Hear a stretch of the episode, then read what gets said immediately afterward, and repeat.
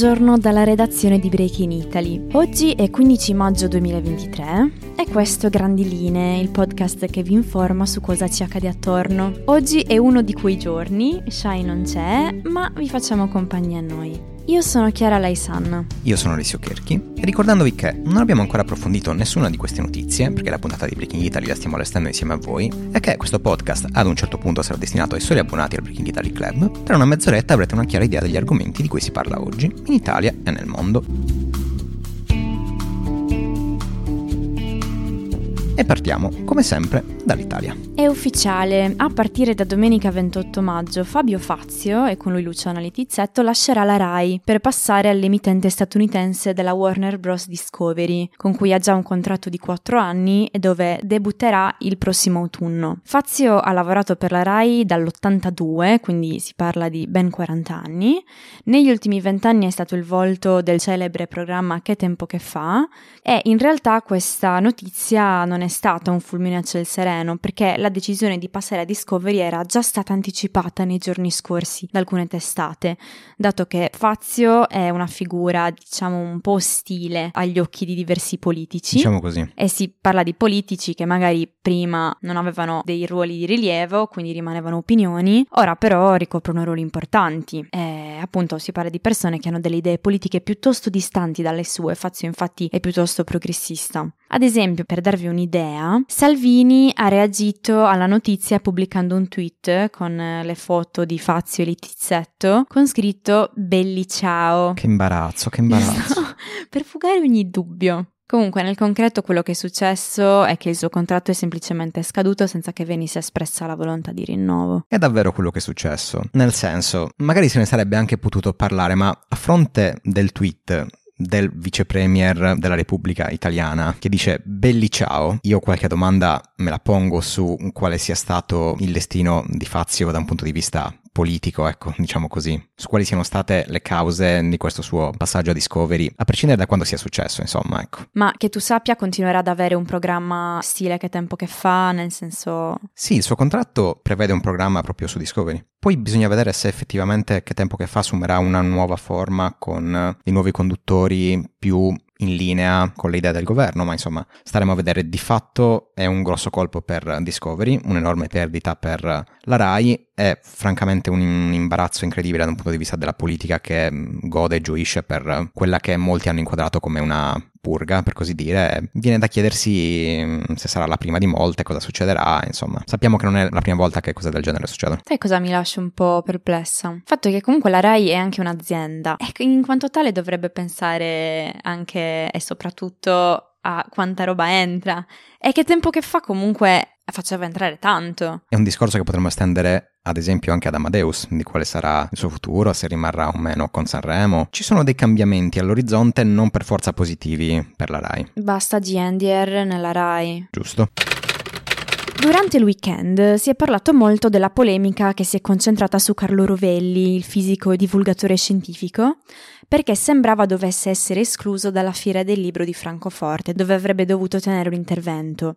Spoiler, pare che il presidente dell'Associazione Editori Italiani, Franco Levi, sia tornato sui suoi passi, quindi abbia infine rinnovato l'invito, però la questione merita Questo di essere spiegata. Questo balletto è stato incredibile. Ma poi nel giro di qualche giorno, passo indietro, passo avanti, che bello. Comunque, sul palco del concerto del primo maggio è salito anche Rovelli, per dare un po' di contesto no, alla cosa, dove Rovelli ha criticato il governo per le spese militari e si è espresso contro i piazzisti di strumenti di guerra che costruiscono strumenti di morte per ammazzarci l'un l'altro, proseguendo poi esprimendosi in sostanza, qui ve la sto facendo molto breve, contro l'invio delle armi in Ucraina, puntando il dito contro il ministro della difesa Crosetto. Quindi questo è successo il primo maggio. In queste due settimane si è parlato molto di queste affermazioni, soprattutto nei talk show, eccetera, sino a che Levi ha appunto comunicato a Rovelli la cancellazione del suo intervento alla Fiera del Libro e di conseguenza Rovelli ha pubblicato un post per denunciare la cosa e poi la vicenda è diventata ancora più di dominio pubblico.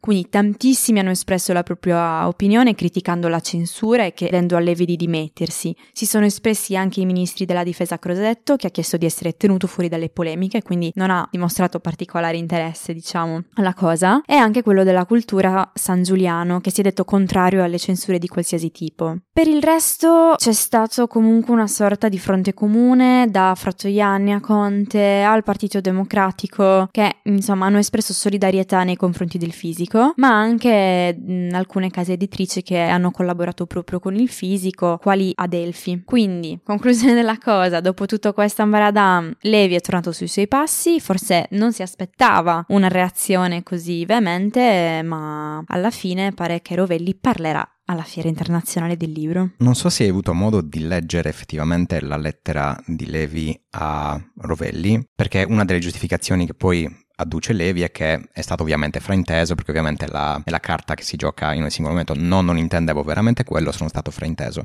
A leggere la lettera non credo come si possa individuare un fraintendimento da nessuna parte, perché lo stesso Levi a un certo punto dice spero che questa cosa non intacchi la nostra amicizia, cioè palesemente mettendo le mani avanti, scusandosi per quella che è una censura peraltro preventiva, perché io immagino che nessuno sia andato da Levi a dire non far parlare Rovelli, è stato lui a mettere le mani avanti per evitare qualsiasi tipo di polemica al, al Salone del Libro. D'altra parte è stato veramente un comportamento imbarazzante per quelle, che, quelle di Rovelli, che sono state delle opinioni, se vogliamo, sicuramente delle opinioni legittime o meno con le quali si può essere d'accordo o meno, non sono le nostre, abbiamo detto spesso che non le condividiamo, ma il modo in cui le espresse, peraltro correggimi se sbaglio, senza alcun tipo di insulto o comunque semplicemente... No, non ci sono stati insulti. Semplicemente opinioni anche politiche legittime che ha espresso dal palco del primo maggio. Una censura di questo tipo è veramente inqualificabile. Cioè sarebbe stata inqualificabile se non fossero già tornati indietro, ma... Mi sembra che quando si parla appunto delle armi, della guerra, eccetera, non siano più semplici opinioni, ma sia un vero e proprio posizionamento politico a tutto tondo. Assolutamente. Cioè è come se ora, in questo momento storico, non sarà così per sempre ovviamente, come non, non era così prima della guerra, però ora se si parla di questo argomento qui in un modo o nell'altro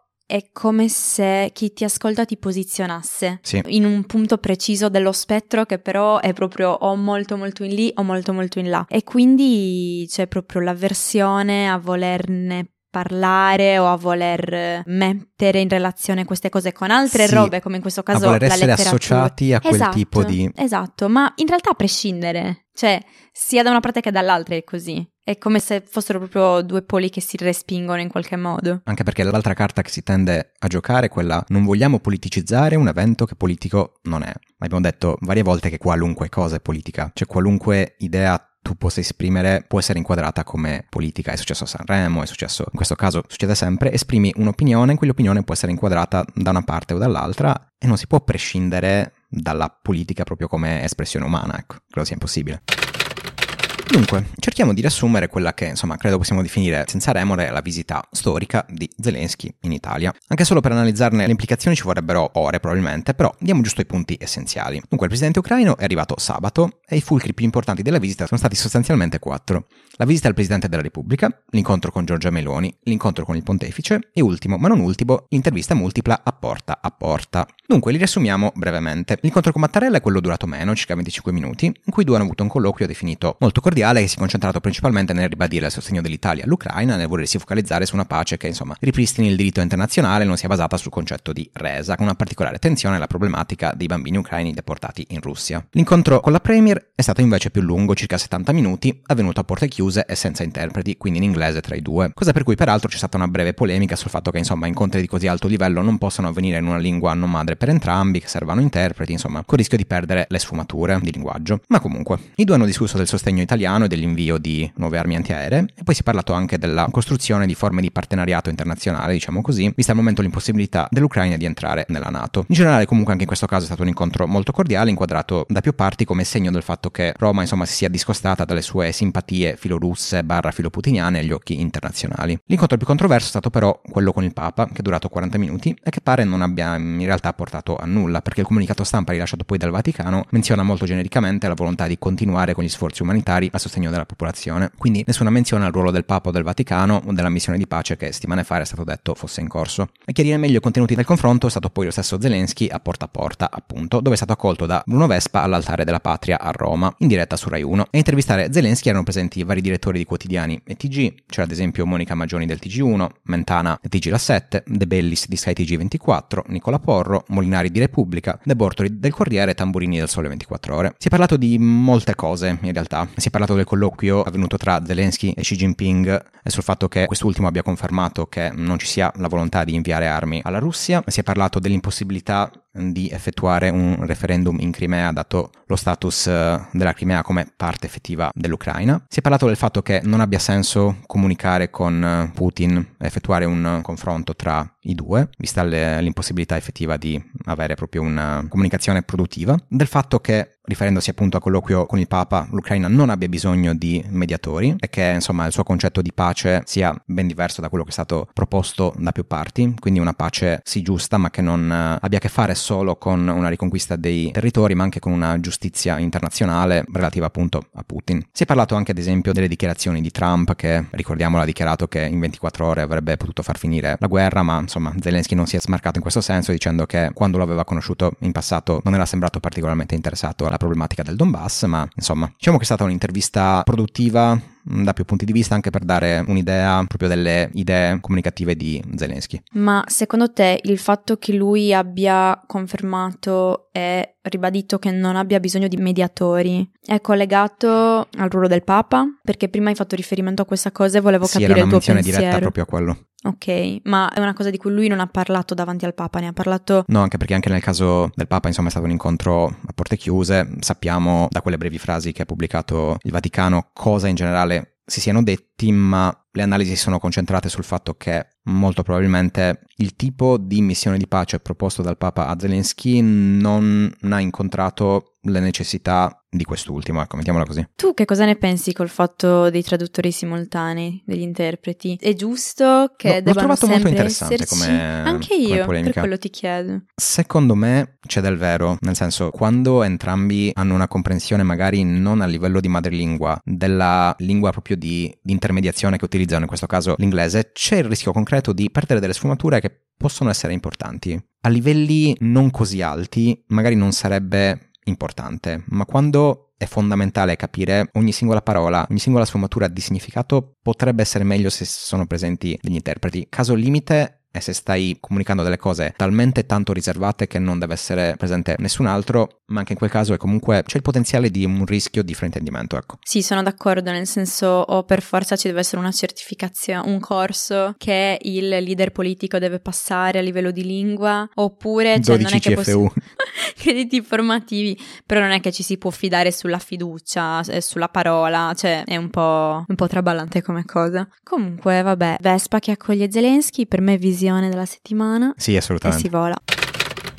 Passiamo agli esteri. Dunque, come anticipato la settimana scorsa, parliamo delle elezioni in Turchia, che si sono tenute ieri, e che sono delle elezioni importantissime, dato che per la prima volta si è scorta la possibilità di spodestare, diciamo, in qualche modo, il presidente Erdogan dalla leadership politica che detiene da vent'anni. Ammetto di aver seguito un po' gli exit poll perché proprio ero estremamente curioso di sapere come sarebbe andata. Ma sai che io pure, cioè ieri ogni tot controllavo, sì. avevo proprio la curiosità. E eh, vi dico in brevissimo che cosa si è saputo tutto. Dunque, né Erdogan né Kilic Daroglu, che è appunto l'avversario politico di Erdogan, hanno raggiunto il 50% dei voti, quindi si andrà al ballottaggio tra i due il 28 maggio, tra due settimane. È la prima volta in vent'anni che Erdogan va al ballottaggio e nello specifico, secondo gli ultimi dati che ho trovato, il presidente attuale è al 49% e il suo avversario al 45%. Parliamo di dati approssimativi. Per quanto quindi dobbiamo aspettare il risultato finale, ci sono alcuni commenti che possiamo fare. Durante lo spoglio infatti ci sono state delle polemiche nei confronti dell'agenzia di stampa statale, che è stata accusata dall'opposizione di dare i dati in un modo che favorissero Erdogan, così da farlo apparire in netto vantaggio, cercando però di ritardare i conteggi nei seggi delle aree più vicine a Kilic Daroglu. In generale comunque non è assurdo pensare che Erdogan abbia un certo potere sulle emittenti statali vista la strettissima presa che tiene sull'informazione. No, infatti ci sono stati dei report da più parti non confermati sul fatto che potessero esserci stati dei brogli, ma chiaramente non c'è modo di avere certezza in merito. Quello che sappiamo è che ad esempio ci sono state altre manifestazioni più sottili, se vogliamo, come ad esempio il fatto che ci fosse un blocco nella TV per quanto riguarda la trasmissione dei risultati elettorali che sarebbe dovuto essere sbloccato ad una certa ora. È stato fatto prima dell'ora prevista, proprio nel momento in cui Erdogan era in vantaggio, proprio per mostrare questo vantaggio e magari influenzare in questo modo la presa di posizione della popolazione. Però insomma sono cose sottili, ecco, ma che danno danno un'idea di mh, mm, quale sia al momento il clima in Turchia. Mi ha fatto volare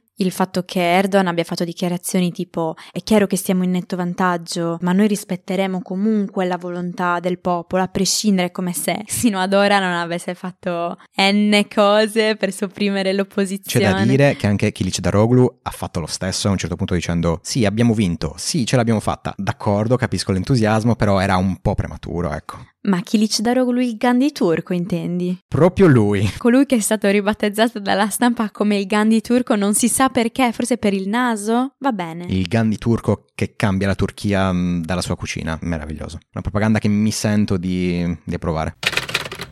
Dobbiamo parlare della delicata situazione che c'è attualmente nella striscia di Gaza, perché per quasi tutta la settimana scorsa, da martedì più o meno, ci sono stati tantissimi attacchi con lanci di razzi e attacchi aerei che hanno provocato la morte di 33 palestinesi, tra cui alcuni bambini, e due israeliani. Durante questi attacchi il premier israeliano Netanyahu ha annunciato di aver ucciso alcuni componenti del Jihad islamico, un gruppo palestinese radicale che opera principalmente proprio a Gaza, e riconosciuto al contempo da molti gli Stati Stati Uniti compresi, come un'organizzazione terroristica. Bene, la notizia è che da sabato è in corso una tregua che pare stia durando. Non era scontato. Non era scontato, questa tregua è stata mediata dall'Egitto, l'ONU ha chiesto di ripristinare immediatamente gli accessi umanitari a Gaza, c'è un certo faro appunto nei confronti di questa situazione in questi giorni, però ecco non era scontato che effettivamente i razzi, il lancio dei razzi eccetera si fermassero davvero. Si diciamo che per ora sembra stia durando non si sa per quanto, ho dei dubbi in proposito perché non sarebbe la prima volta che un cessate il fuoco di questo tipo fallisce, ma per il momento, insomma, sembra che regga. Passiamo al settore guerra. Dunque ci sono due nuove analisi da parte del Washington Post basate sui famosi Discord leaks, che il quotidiano, su conferma delle sue fonti e senza apparente smentita da parte del Pentagono, presenta come autentiche, nel senso che insomma non viene mai suggerito si tratti di documenti alterati dai russi, come se vi ricorderete in alcuni casi si era detto proprio riguardo a questi documenti. Il primo leak, per così dire, riguarda Zelensky, che emerge come un leader che insomma a porte chiuse è molto più aggressivo di come appare in pubblico, dato che a gennaio pare fosse stata messa sul tavolo l'eventualità che l'Ucraina conducesse attacchi diretti in territorio russo, occupando persino delle città di confine per spingere Mosca al negoziato, ad esempio proponendo ai suoi generali di far saltare in aria l'oleodotto Druzba che rifornisce di petrolio l'Ungheria, cosa che nei leak si inquadra come insomma manifestazione di rabbia di Zelensky verso Orban. Lo stesso Zelensky comunque ha inquadrato le analisi del Washington Post come fantasia, riservandosi comunque di utilizzare tattiche non convenzionali se queste insomma servono al proposito dell'Ucraina. Il secondo leak riguarda invece Prigozhin, che sempre a gennaio, quando la Wagner stava perdendo migliaia di uomini a Bakhmut, ha proposto all'Ucraina, con cui mantiene un contatto, come spesso succede in tempo di guerra, di fornire la posizione di truppe russe in cambio della ritirata dalla città delle forze ucraine per salvare le truppe della Wagner. Zelensky anche in questo caso non ha confermato dicendo che si tratta di intelligence interna, mentre invece Prigozhin senza alcun problema ha detto che sì, questo corrisponde al vero. Quindi non so, cosa ne pensi? Prigozhin è balordo. Cioè, comunque stai dicendo, ok, noi, truppe Wagner, che comunque per quanto stiamo combattendo per la Russia, siamo un'altra cosa. Sì, sì. Cioè, noi non siamo l'esercito russo, siamo una parte paramilitare che fa gli interessi della Russia, ma ha una testa a sé stante. Quindi, eh, che lui... Con un potere che a livello del Cremlino è incredibile, perché sì. fermiamoci un attimo a pensare a cosa sarebbe successo se qualsiasi altro leader militare russo avesse fatto o detto le stesse cose che ha fatto e detto Prigozhin. Sarebbe stato ah, rimosso in tempo zero. Assolutamente. Il punto è che senza la Wagner Mosca è perduta in questo momento. L'invasione ucraina al momento senza la Wagner è mm, infattibile da qualsiasi punto di vista. Quindi praticamente Prigozhin ha ammesso candidamente sì sì, io ho dato delle informazioni sulle truppe russe in cambio di questa cosa per non perdere soldati della, del mio esercito. Io, io sono certo al 100% che a prescindere da come vada la guerra, una volta che si sarà raggiunta una, mm, una forma di stabilità, Prigozhin non potrà più mettere piede in Russia e sarà costretto a operare e a condurre la Wagner dall'estero, perché non credo che il suo futuro in Russia, nel Cremlino, sia garantito, ecco, mettiamola così. E per quanto riguarda Zelensky, invece, cosa ne pensi del fatto che a porte chiuse la sua immagine sia, potrebbe essere diversa da quella che appare al di fuori? Allora, premetto che eh, la mia risposta dipende assolutamente da mie ipotesi che si basano sulla percezione personale che io ho di Zelensky, quindi non si parla di fatti, si parla proprio di percezione, anche volendo di impressioni umane, no? Io non, non la vedrei come una cosa impossibile. Cioè il fatto che lui comunque moduli molto e curi molto la propria presenza mediatica e che quindi per necessità questa diverga rispetto a come si può porre durante proprio il lavoro, perché alla fine mh, mm, non sembra per lo stato delle cose, però è un lavoro. Sì, assolutamente. Cioè, il suo lavoro è quello, insomma, di politico che si ritrova in questa situazione. Esatto. Quindi Zel- ecco. Zelensky è sempre stato anche molto consapevole della sua, um, della sua apparenza comunicativa, ecco. Sì, ricordiamo comunque che Zelensky nasce come attore, quindi lui sicuramente sa come comunicare, sa come gli altri lo vedono e lo percepiscono dicono e di conseguenza ha più controllo rispetto magari al politico medio su quella roba lì. Assolutamente. Quindi non la vedo come una cosa impossibile. Poi ovviamente c'è cioè, difficile, si parla di leak interni dell'intelligence, ovviamente è veramente impossibile dire ah sì, sicuramente è vero o cose del genere. Però onestamente se poi questa cosa fosse confermata non sarei sconvolta. Siamo arrivati a quel momento, il momento dei fish and bits. Egoli, fish, fish me up. up. C'è un fish italiano sul Papa e Meloni che parlano di natalità. Ottimo, ottimo. Venerdì scorso Papa Francesco è intervenuto agli stati generali della natalità. Cosa sono gli stati generali? Non ero al corrente dell'esistenza di questa cosa, ma siamo già alla seconda edizione, Ale. Cioè vuol dire che l'anno scorso pure è stata fatta, vabbè. Comunque, che cosa ha detto Papa Francesco in questo intervento? Ha parlato delle ragioni che stanno dietro alle bassissime cifre di nuovi nati. Ma al di là della conferenza in sé, dove Francesco ha parlato delle difficoltà affrontate dalle giovani famiglie a livello economico, dicendo anche che gli interventi per incentivare le nascite non vadano in disaccordo con l'accoglienza nei confronti dei migranti, c'è una cosa che ha detto ed è proprio ciò che vorrei fosse al centro di questo fish. Il Papa ha raccontato di un paio di episodi avvenuti in piazza San Pietro. Che hanno a che fare con la natalità? Ora vedrai, carissimo. Allora, il primo risale a due settimane fa, quando il segretario del Papa si è avvicinato intenerito a una donna con un passeggino, per poi togliere il velo e notare che dentro c'era un cane. Diciamo che è un gender reveal molto particolare, ecco. gender reveal chihuahua. ok, quindi proprio racconta questa cosa, parla del segretario che è un prete di buon cuore, non, non mi ricordo la parola esatta, però insomma... Insomma, queste nuove generazioni che adottano i cani invece che fare figli, ok. Esatto, ma c'è anche un altro aneddoto, perché la settimana scorsa è andato a salutare i fedeli, ha incrociato una signora con la borsa e la signora gli ha chiesto di benedire il suo bambino, aprendo la borsa dove c'era un cagnolino. E lì Papa Francesco dice di essersi spazientito e di averle detto, signora, tanti bambini hanno fame e lei col cagnolino. E questa cosa mi ha fatto sorridere, ecco. Mi sono immaginata tipo lui non Apre la borsa e cagnolino. Signora, tanti bambini hanno fame. Cosa vuole fare col mio cane?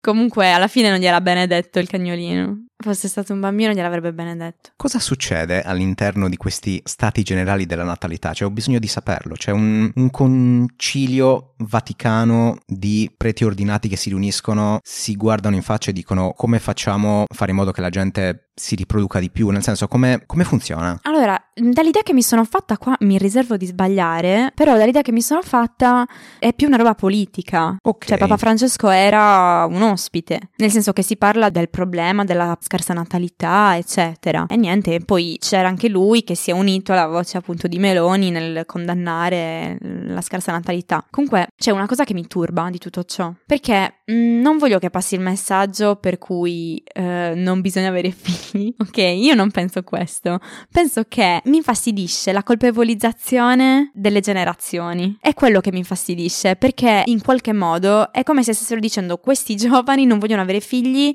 e preferiscono avere cani. C'è una ragione, ok? Nel senso... Una retorica molto strumentale. È veramente fastidioso, perché comunque non è che siamo tutti impazziti e nessuno vuole figliare. Viviamo in dei tempi molto problematici sì. e anche il fatto di avere dei cani, magari più cani di prima, ora non ho le statistiche alla mano, ma può essere anche espressione di una certa frustrazione certo. nel voler dare il proprio amore a qualcuno. Cioè, ora davvero. Poi apriamo anche una parentesi è vero che ci sia comunque un certo tipo di problematica per delle relazioni parasociali che avvengono magari riguardo i propri animali domestici trattati spesso come figli, è vero, anche magari meglio di certi bambini. È una cosa che me ne accorgo, a volte è problematica, ma non si tratta solo degli animali domestici. A chiunque abbia avuto il dispiacere di scoprire di cosa siano le bambole reborn, magari non smettila, sa, che paura. sa di cosa sto parlando. Ecco, ci sono delle problematiche di questo tipo su cui si possono fare dei discorsi interessanti che meritano di essere affrontati, ma da qui a colpevolizzare chi vuole bene al proprio cagnolino, ecco, ce ne passa. Sì, comunque io ho capito di cosa parli. Parli dei doggy mummies and daddies, uh, sì. Esattamente. È, è, balordo, tipo quelli che se li vestono gli danno boh, la Wagyu A5, li nutrono con cibo più buono di, di, quello che si mangia normalmente. Io non parlo di quello, cioè nel senso c'è sempre il senso della misura. Esattamente. Però è proprio una retorica che mi infastidisce e onestamente che tu mi dia un tot di migliaia di euro per una tantum non mi invo- cioè me come insomma esempio non mi invoglia fare figli voglio dire dammi eh, le basi a lungo termine per cui io posso fare una cosa del genere felice della mia scelta senza paura e quindi se decidete di portare il vostro cane all'interno di un passeggino abbiate almeno l'accortezza di mettere un cartello insomma attenti al cane per far capire che dentro c'è una bestia e questo, questo era tutto. tutto. Vi ringraziamo per averci fatto compagnia. Vi ricordiamo la mail di redazione redazione breakingitaly.it e ci vediamo dopo con Breaking Italy.